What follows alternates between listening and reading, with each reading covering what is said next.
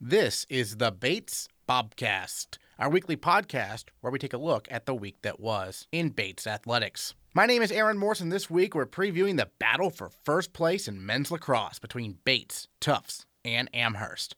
Plus, the tennis teams enter the heart of NESCAC play, and the baseball team prepares for a showdown with Bowdoin. All that and more coming up on the Bates Bobcast.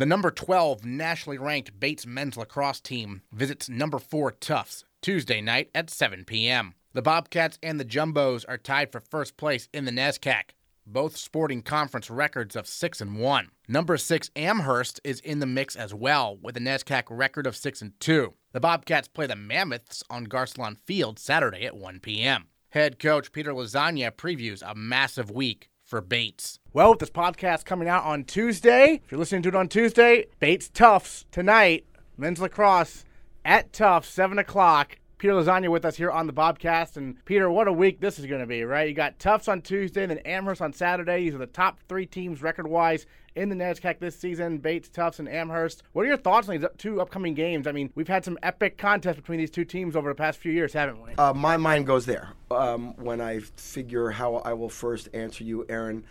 Um, the Bates Tufts game, with the exception of last year, where they got the better of it uh, pretty much from start to finish.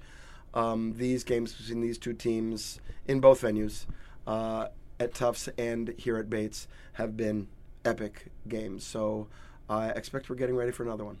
You got a chance to watch Tufts versus Amherst the other day. What were your thoughts on what you saw from both teams? Yeah, Tufts uh, got off to an incredibly explosive start. Actually, very reminiscent of the start that they got off to when we scrimmaged them uh, on February 20th or whenever that was at the very, very start of the season. Um, so we, we know what that looks like uh, and know what that feels like. And then Amherst got themselves back into the game, started to win some more faceoffs, got some saves, uh, rode the ball back well, and then it became what you would have expected, which is a great one goal game uh, between two of the best teams, not just in the league, but two of the best teams in the country. You mentioned you scrimmaged Tufts before the season. What, if anything, can you apply from that scrimmage to now? I mean, it's it's a long year. There's a lot of stuff that's happened since then, I'm sure. Thank God I can tell you um, I'm confident that we're a bit better than we were on that day. Um, we know a lot more about ourselves. We've just been through many more of these battles um, and playing really, really high level opponents um, and, and playing well. So that's the most important thing. Um, I, I, think that both coaching staffs are smart enough to be able to tell their students, you know, don't put too much stock in what happened uh, in the first week of practice. But that said, they also have all the same players uh, that they had on that uh, Wednesday night or whatever it was, and and they're a they're a really impressive group from start to finish. They're they're very big, very strong, very athletic. Um, one thing that really impressed us that night was they got after the ball when it was on the ground uh, in all phases in a in a really admirable way. So that's that's one area. Again, that doesn't change. If anything, they're as good or better um, at that aspect. Hopefully, we are better. Uh, but that's one thing that we have to be really pay really attention to. I, in the scouting report, um, I, I, say ball on the ground offense is when they're actually at their best. When there's a broken situation and the ball's on the ground, uh, they make really good things happen. Bates has been pretty good with those broken situations too, right? Uh, well, we're all right. That's part of why this is interesting. Yeah. Um, is because both teams want to take more than 50 shots. Um, they're averaging a couple more goals a game than we are, but we both play similar styles. Um, I don't think there's a real danger of the shot clock being expired uh, for either team on Tuesday, though. If we get a lead uh, late, I, I, we might we might just take 79 seconds uh, at a time if we could. Um, but yeah, it's that's why there's such fun games. I mean, it's fun for our guys to get ready for. I, I would imagine it's fun for the Tufts guys as well because again, you know that you know nobody's going to try to shrink the game. Nobody's going to try to slow it down.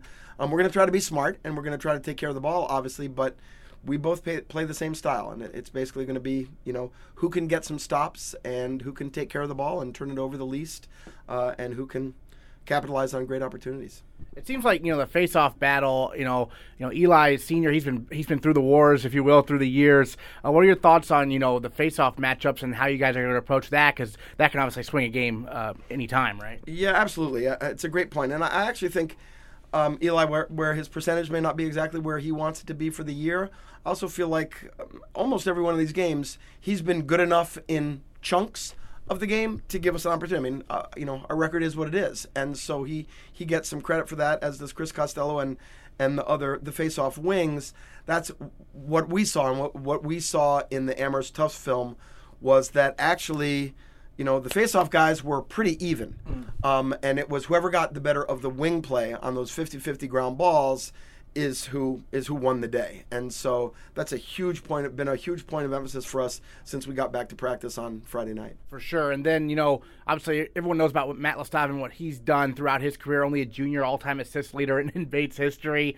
Uh, who are some other guys on the attack who have you been, who have really stood out to you this year who have helped support him cuz everyone's always collapsing down on him, so he's been passing the ball even more than usual, perhaps. Yeah, I think that uh, that's a great perceptive question, and Matt's had a phenomenal year thus far, uh, as we expect. Um, but I think the other guys really do jump out. Brendan Mullally is is having the best year of his mm-hmm. career, and just as a you know, he's one of those people that it's really hard to game plan for because you know, he might dodge for one or, or, or maybe two, especially if you try to put a short stick on him, which which Tufts may do. Um, but all of his goals, almost all of his goals, come in broken situations, as you mentioned before, and and in the unsettled and, and on extra man. And just because he's got an uncanny knowledge and an uncanny, knack of when and where to cut, um, and he's a huge beneficiary of of Matt's uh, vision and Matt's ability to feed the ball. So Brendan, I think, has had a great year. Um, Otis has been an incredibly wonderful surprise coming back for us. Um, you know, especially I think in the first half, uh, he was just exceeded all expectations, and he's healthy again. Yeah. Um, he's needed to, to to to put some more time in, and and he's looked really really great the last couple days.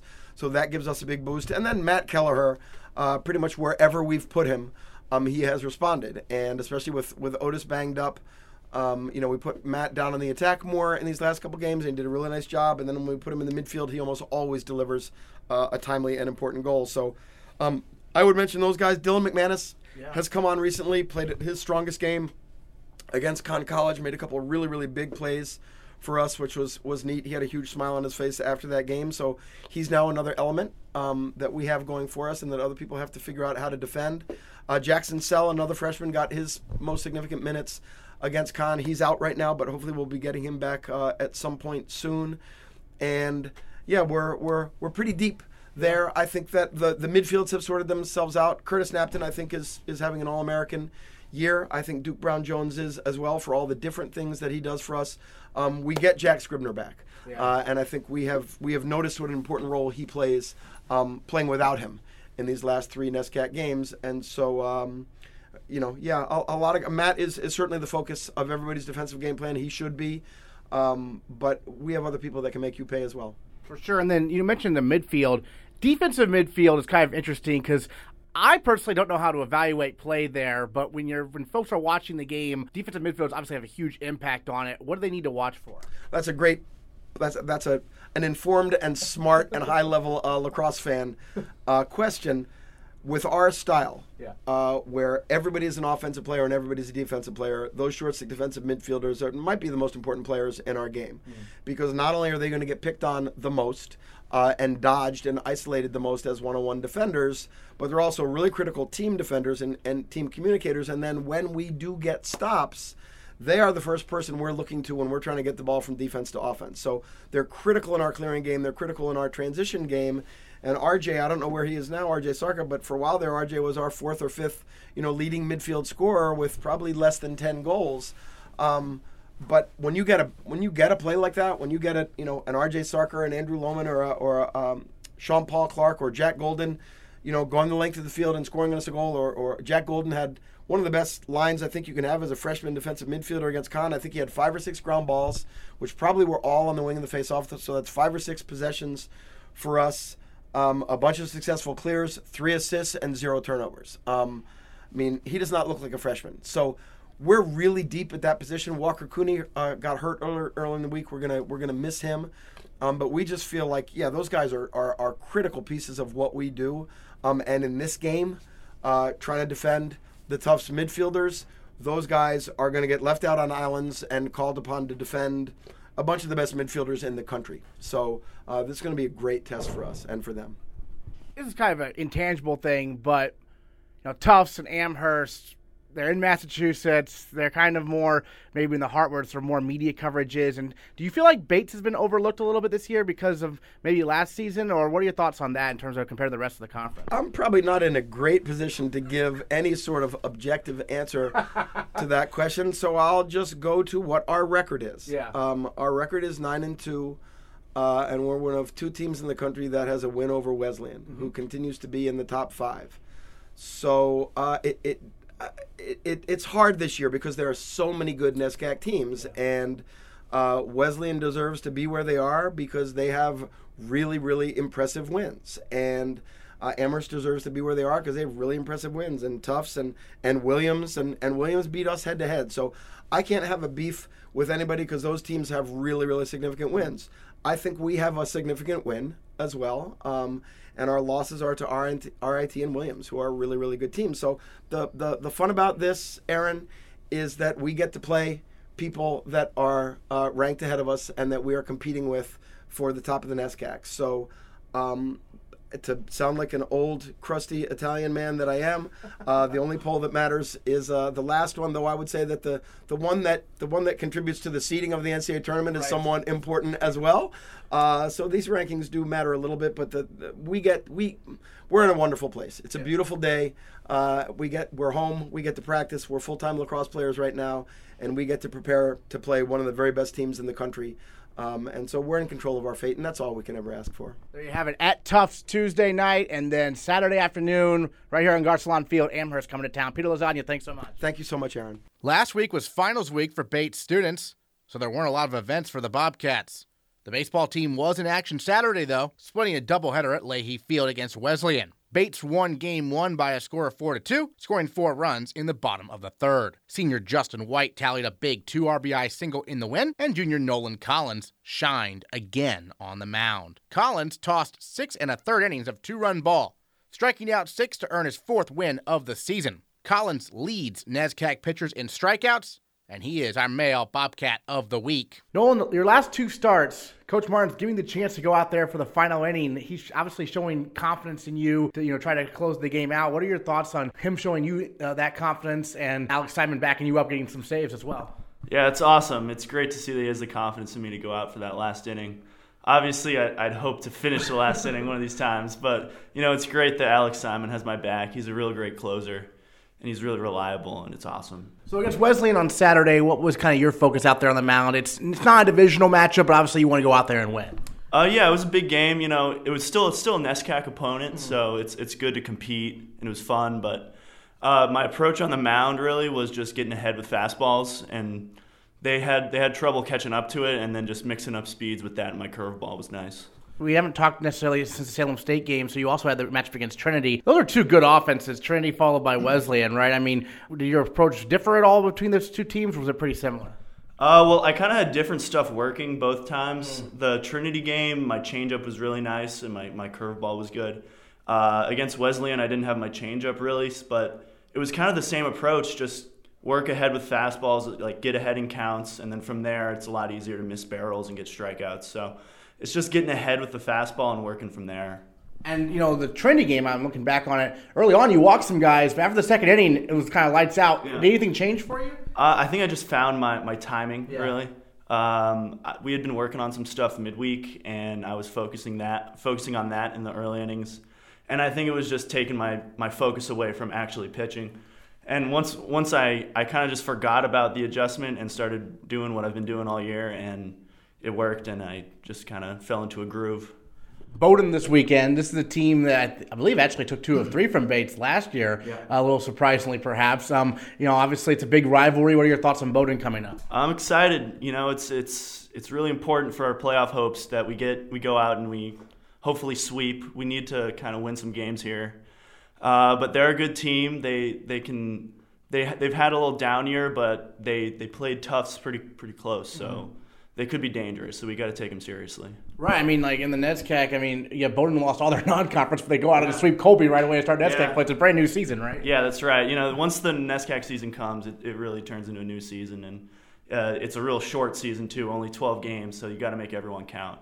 And then on Saturday, um, Brian Gotti did have a solo home run, first of his career. What are your thoughts on some of the younger guys really starting to, you know, get into the mix, like Durano and Gotti and so on and so forth? Yeah, that home run was awesome. You know, we've seen Gotti do it in batting practice, but it was good to see it happen in a game. Yeah. Uh, yeah, him and Antonio really are starting to come out of their shells and perform, and it's real nice to see you know, like that a young core kind of come up and look good for the future, and they're contributing now real, real well. So it's good. And one of the more experienced guys, John Lindgren, made that insane catch. What was your view on it? Well, I was in the dugout, and I thought I didn't think he was going to have to go over the fence, and then all of a sudden he like jumped, turned the other way, and made an incredible acrobatic catch. It was real. It was crazy. It was awesome bunch of midweek games for the team this year. You're going to obviously pitch against Bowdoin, so you're going to kind of sit back and watch the guys play. Um, obviously, a chance for uh, some of the guys to continue to make an impact because I know Durano wasn't playing a whole that until a midweek game, yeah. right? Yeah, he didn't play until that Husson game, yeah. really, and then he kind of broke out. So it's real good those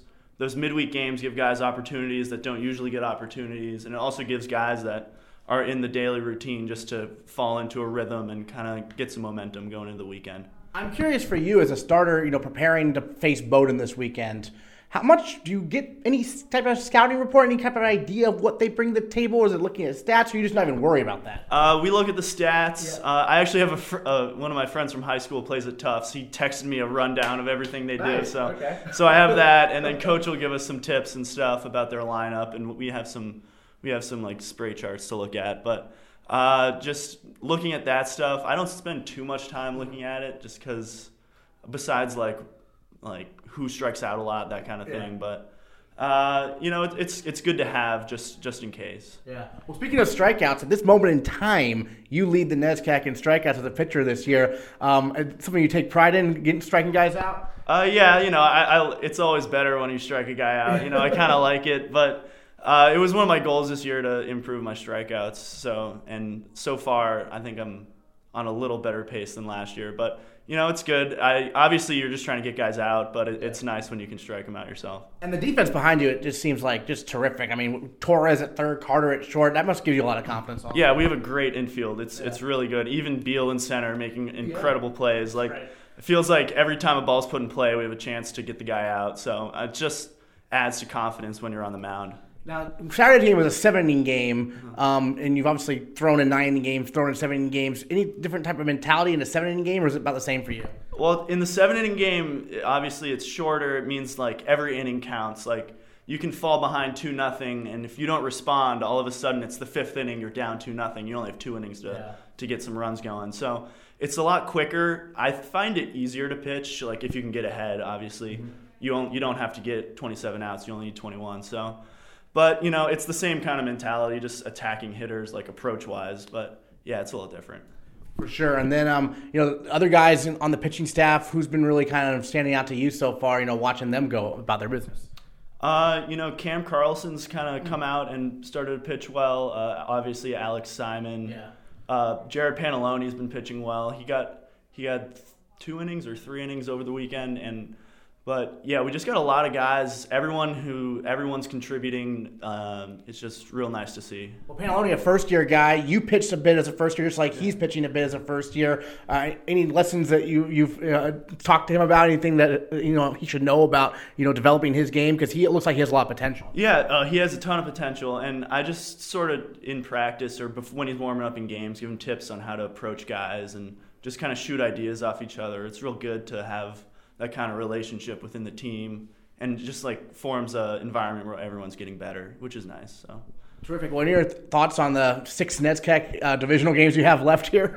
uh, well, uh, we got to win them all. I think yeah. Bowdoin and Colby, they're not the most talented in the NESCAC, but they're still dangerous. Yeah. And in order to get in the playoffs, it looks like we got to win five or six of these games. So we got to come out and attack and just play with a lot of confidence. All right, Nolan Collins, Male Bobcat of the Week. Thanks so much. Thanks a lot. The women's tennis team had its final non-conference match of the year Sunday, defeating Wheaton College 8 to 1. Now, both tennis teams enter the heart of NESCAC play. The Bobcats take on Trinity, Amherst, and Middlebury this week, with the women taking on Colby on Monday for a fourth conference match in six days. First year Anna Rozin has been a key contributor this season for the women's team. She won her match at number one doubles with Bella Stone on Sunday by a score of 8 to 2. Then she won 6 2, 6 2 at number two singles. And Anna Rozin is our female Bobcat of the week. Female Bobcat of the Week, Anna Rozin with us here on the Bobcast. And Anna, I know we talked back in the fall, during the fall season and whatnot, as you were just getting adjusted to Bates. How has that adjustment gone now, heading into the spring and about halfway through the uh, tennis season here? So far, it's been really great. Um, the adjustment has been really good because I've been able to figure out more with school and how to manage my time better. I think that right now we're doing really great and I'm really excited to see where it goes. So This past weekend, you uh, played number one doubles with Bella Stone, a senior captain for the team. It's only the second time you'd played with her. So, what's that adjustment like? How's that going? It's been really great. I have a really fun time with her on the court. I think we play really, really well together, and we really feed off of each other's energy. And I think our game styles are really suitable for each other. So, I'm really excited to see uh, where the rest of the season takes us. How do your game styles kind of blend together? She's really, really great at the net, and when I'm able to set up the point for her to put the ball away at the net, and vice versa as well. She has an amazing serve, and it really sets me up at the net so that I can put the ball away.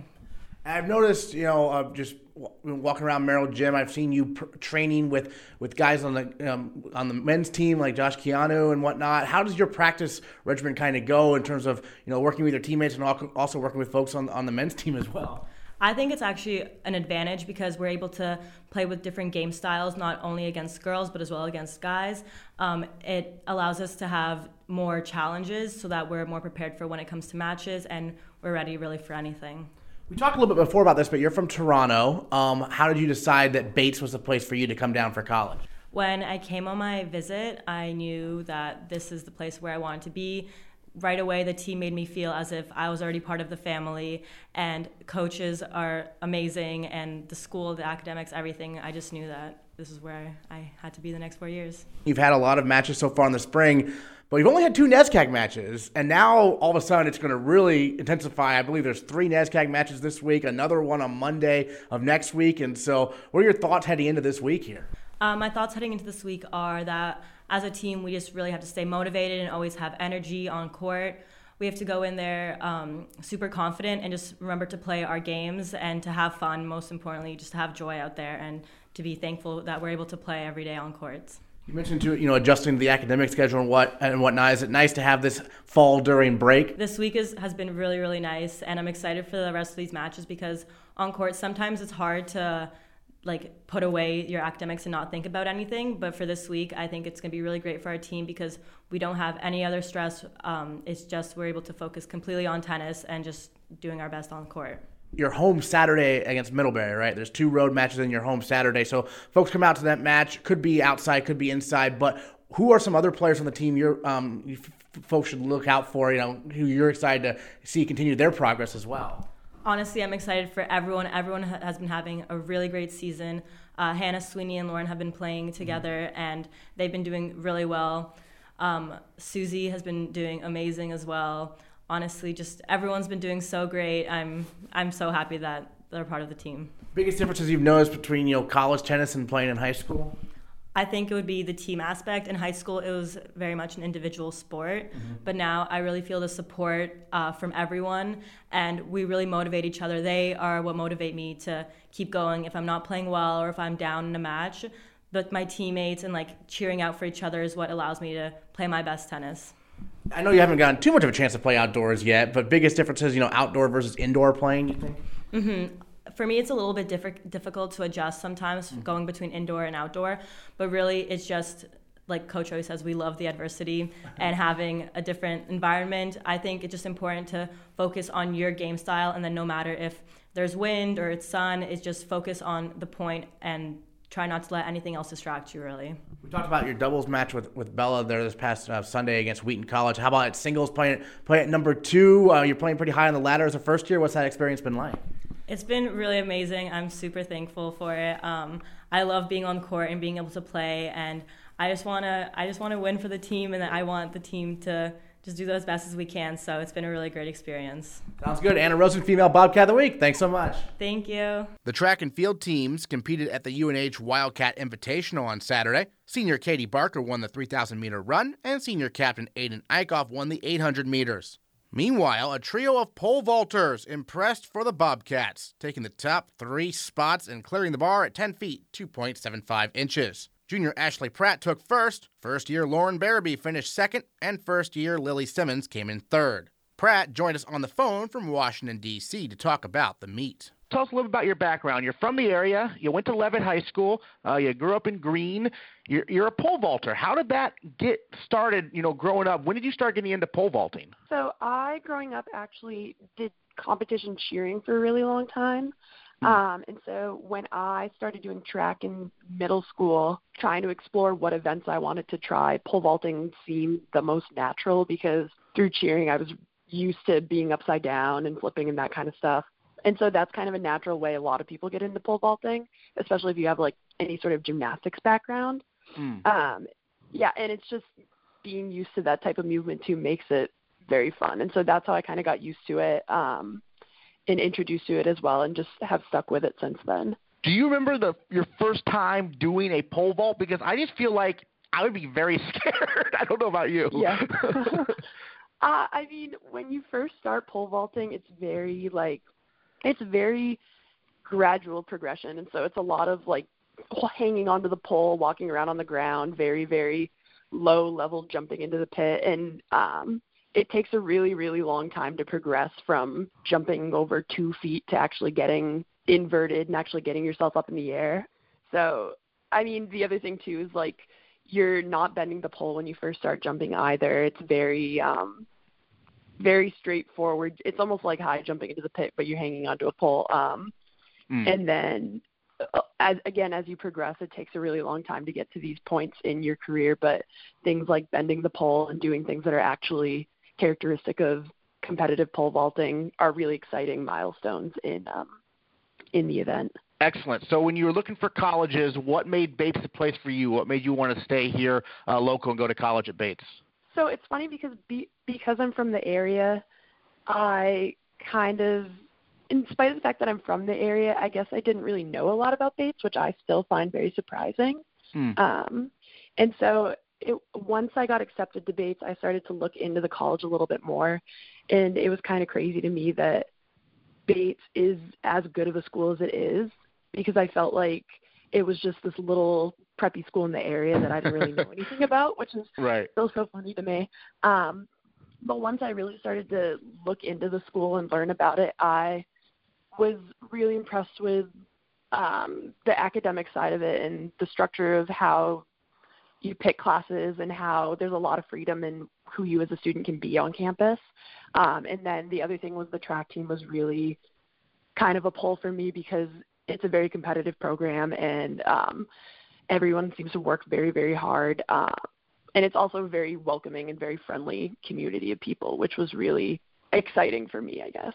Yeah, this past weekend, you know, Bates took one, two, and three in the pole vault there at the UNH Wildcat. Invitational. A couple of first years um, also, um, uh, you know, clearing the bar with you there at over 10 feet. Well, uh, what are they like? Um, another local there in in Lauren, and also Lily Simmons as well yeah, Lauren Barabee, um, she and I actually competed against each other a little bit in high school, and so I knew who she, I knew who she was coming into Bates. She came to visit last year to check out the program, um, and she she's a very good athlete. Um, very, she is a little bit more ranged than Lily and I are, um, and she's kind of the athlete you can throw into anything, and she'll compete well. Very calm and collected.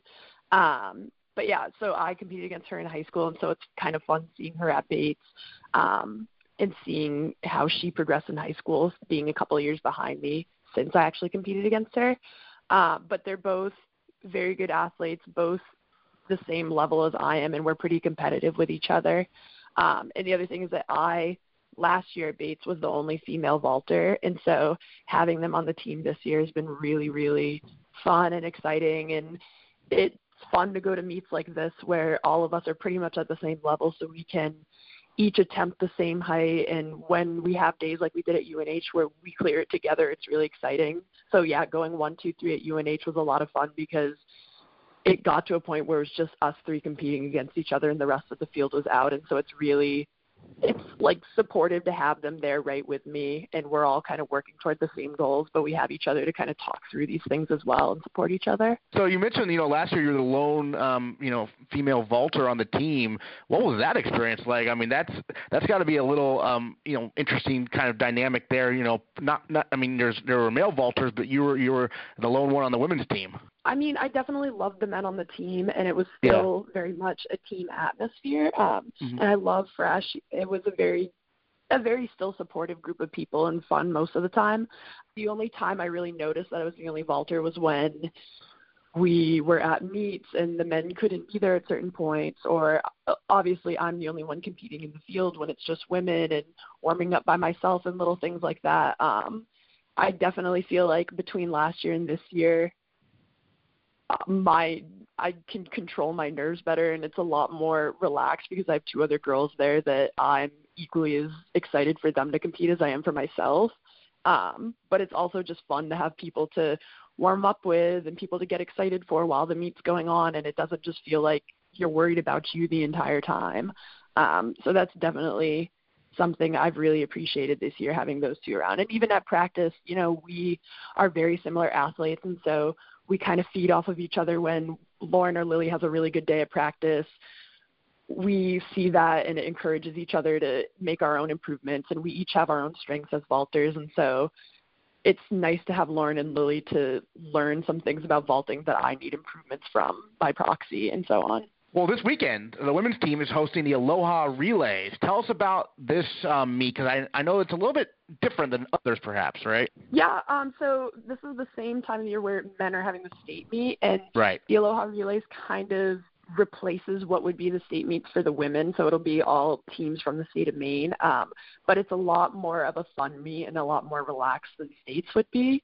Um, so they do things like give out leis for people who place in the top three and or top five maybe. Um, and people try events that they don't normally do for fun, and we th- throw in some relays with people who don't normally sprint for the fun of it. Um, and there are definitely people who are going to be at the meet trying to get their marks and really competing, but it's also a lot more of a fun atmosphere and people are just there to have a good time as well. So it's going to be a lot of fun. I'm very excited. Uh, any idea what events you'll be doing? I mean, pole vault. Pole vault's my main event. That's all I'll be doing on Saturday. Oh, gotcha. So you're focused on the pole vault exclusively at this point. Yes. Mm-hmm. Yeah. Gotcha. Was that the kind of plan coming in? With, You know, how did you talk with you know Coach Jay and Coach Fresh about you know when you were first starting at Bates if the pole vault was going to be you know your only event if there were going to be other events as well? Well, so um, I was recruited for the team when I was looking at Bates, and my most successful event in high school was pole vault. So I knew. Mm-hmm. Going into Bates, that that was what I was primarily going to be the most excited about competing in college. Um, but I also, so I used to do hurdles and some other events in high school. And so when I got to Bates, I kind of played around with doing hurdles, triple jump, um, while also working on vault. And I just had some shin is- issues my freshman year, oh. just oh. um, a lot of that impact. And so toward the end of my freshman year, Coach Jay and I made the decision that because vault is the event I care about the most, um, to preserve my shins in that way and focus on only vault and being successful in that event. For the remainder of the season, what are some goals that you have in mind, or um, the team has kind of set, you know, kind of going forward into into championship season coming up? Because after Aloha Relays, I know there's NESCACs and uh, uh, New England's and so on and so forth. Yeah, I mean, I know there are a lot of people on the team who have national level aspirations, and we have some really strong competitors who are going to be exciting to watch toward the end of the season. Um, definitely all American potential. Um, and I personally would like to PR improve. I know 11 feet has been a goal of mine for a long time, and I think Lily mm. and hmm. Lauren feel the same way. Yeah. Um, so just seeing those personal improvements across the season would be really, really exciting. Excellent. Ashley Pratt, thank you so much for joining us on the Bobcast. Really appreciate it. Thank you very much. In men's track and field, junior captain Brendan Donahue won the decathlon with a career best 5,913 points at the Sylphin Invitational, the eighth best mark in program history. Meanwhile, sophomore John Rex moved into 10th place all time at Bates in the hammer throw at the UNH Wildcat Invitational with a top effort of 190 feet. He also set a PR and placed second in the discus. This Saturday, the men travel to Brunswick for the Maine State Men's Outdoor Track and Field Championships. Head coach Al Fereshetian previews the meet. Coach Bates Bowdoin, it's been a showdown at states. It seems like every year since I've been here, before then as well. What's this rivalry like in track and field? Uh, it's pretty intense. I mean, for both teams. I mean, we both really want to compete with the best of our the best that our teams are capable against each other. And uh, and certainly for this meet, I know they're going to sell out and they're going to they're going to put their best effort forward. And, and we certainly have to match that uh, that effort and that intensity, that focus. Well, this year indoors, Bates took the title back from Bowdoin, looking to do the same thing in outdoors. What was the indoor meet like, and does anything carry over to outdoors? Or a brand new season, kind of. It really is kind of a new season. Yeah. Uh, a lot of the same players. Yeah. And and uh, so there's a base there that we can you know we can work on and build from, uh, but it's going to be an entirely different meet. And and I and I think we actually probably surprised them a little bit indoors, maybe even shocked them, uh, and maybe we woke them up a little bit. Uh, you know because I, I that really probably should have been their meet to win, and we won it fairly convincingly. Um, and I know they've got a they got an outstanding group of seniors right now, and they're a proud group, and and I, I think they probably took affront to that. So I'm I'm expecting to see a great team out of them this weekend. Obviously, a bunch of events. What are some key events that might swing the meet one way or another? You think? Well, I think you know they have strengths in certain areas. Mm-hmm. We have strengths in certain areas, and and I think we're we're both going to have to you know you know make sure we maximize the benefit we get out of those events. Uh, you know, so I think some of those events that are going to be swing events are going to be events on the track, and the you know the uh, uh, I, I, think the uh, the hurdles could be a very important event. Um, uh, they've had they've got a great hurdler who's been out all year and he's back, so I expect that he'll be a big factor in things. Uh, but we've got a bunch of hurdlers that I think can can counter that a little bit. I, I think that you know uh, certainly the uh, you know a lot of the, the middle distance uh, like the 400, 800, the um, you know the mile, those are all or 1500 outdoors. Those are all going to be you know I think significant events that I think are really going to be you know a, a, dual meet battle in the 5K and 10K between Bates and and. Bowdoin. you know so I, it, it's it, it's it'll be interesting. You know we have strength in the throws, uh, but they've got a couple of really good throwers that can can uh, you know certainly uh, grab a lot of good quality points in those events. Uh, they've got strength in the jumps, so we got to find a way to kind of balance that out a little bit and, and try to you know maybe attack in there a little bit more too. Who are some athletes who you're really excited to see maybe have a breakthrough meet for the Bobcats? I think you know I, I always start first with the seniors and start looking at them and a guy like Tyler Harrington who's sure. been such a huge part of our program for the last four years and you know just he's he's just a you know, just tremendous young man. He'll be competing in all four of the throwing events mm. and fortunately they're they're actually contesting the javelin on Friday afternoon, so that will make his Saturday schedule a little bit easier, and the javelin is one of you know one of his primary events. But he's definitely stepped up significantly in the in the hammer and the discus and even the shot. So you know we're looking for some some great things there. Uh, you know he's he's really been a, a great part of what we're trying to get done. Uh, Zach Campbell has been tremendous all year uh, as one of our captains and one of our leaders, and he'll be a big presence with Johnny in the in the hammer. Uh, but he's also getting a lot better in the disc and could be really dangerous there. And and even the shot has the potential to to, to uh, really get in there and do some things. Uh, I think of you know Bart Rust in the uh, in you know in certainly in the steeplechase as a freshman. this he's been outstanding all year long. But it might be guys like indoors, you know, guys like Jack. Jackson Elkins, uh, freshman in, in the middle distance runners, and Jeremy Bennett, who had a great double in the mile and the thousand. It's going to be, you know, the, the strength of the team that's really going to step up and make a difference and kind of go there. The steeplechase, that's such a crazy event. How much can you really practice that? Well, a lot. Yeah, yeah, with you all know, the water setup and everything. Well, yeah, I mean, we haven't really, we, we don't do a lot of that in practice. Okay. we we will as the season Sure. progresses. It's Yeah. just uh, we're we're in, in Maine in in April and March, and it's not real easy to get in the water.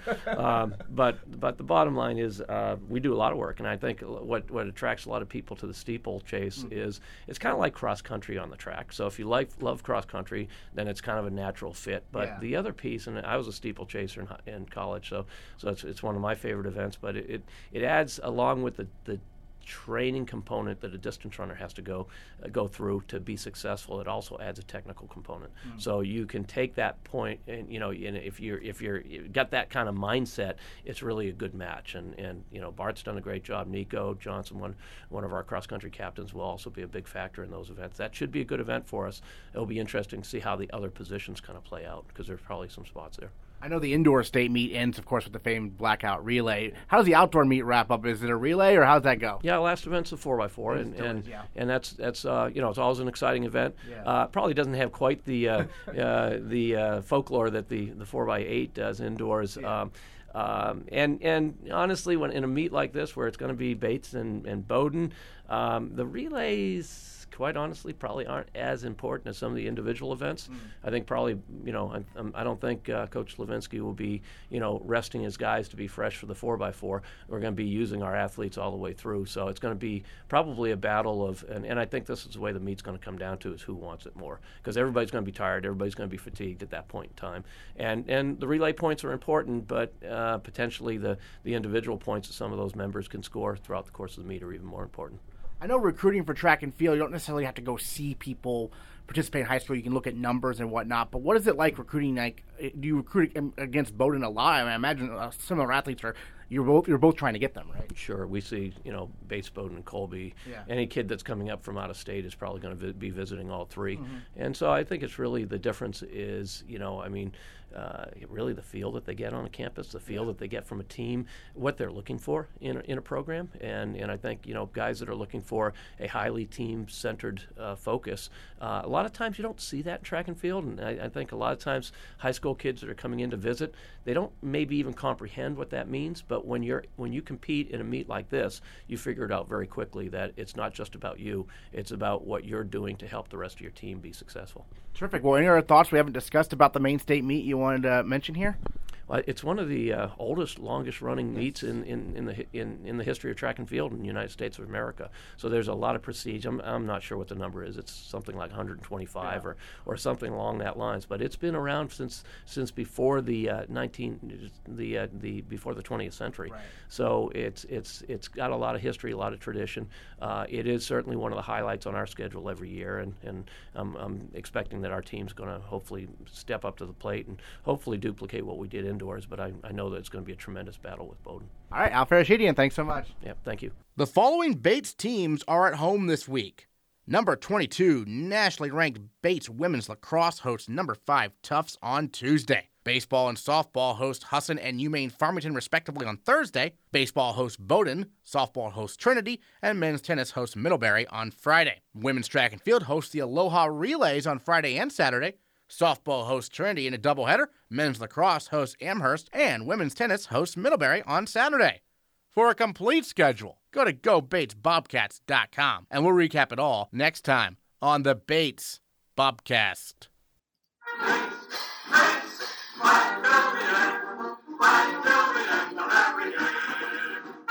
Right, right, right till the end. Right for us.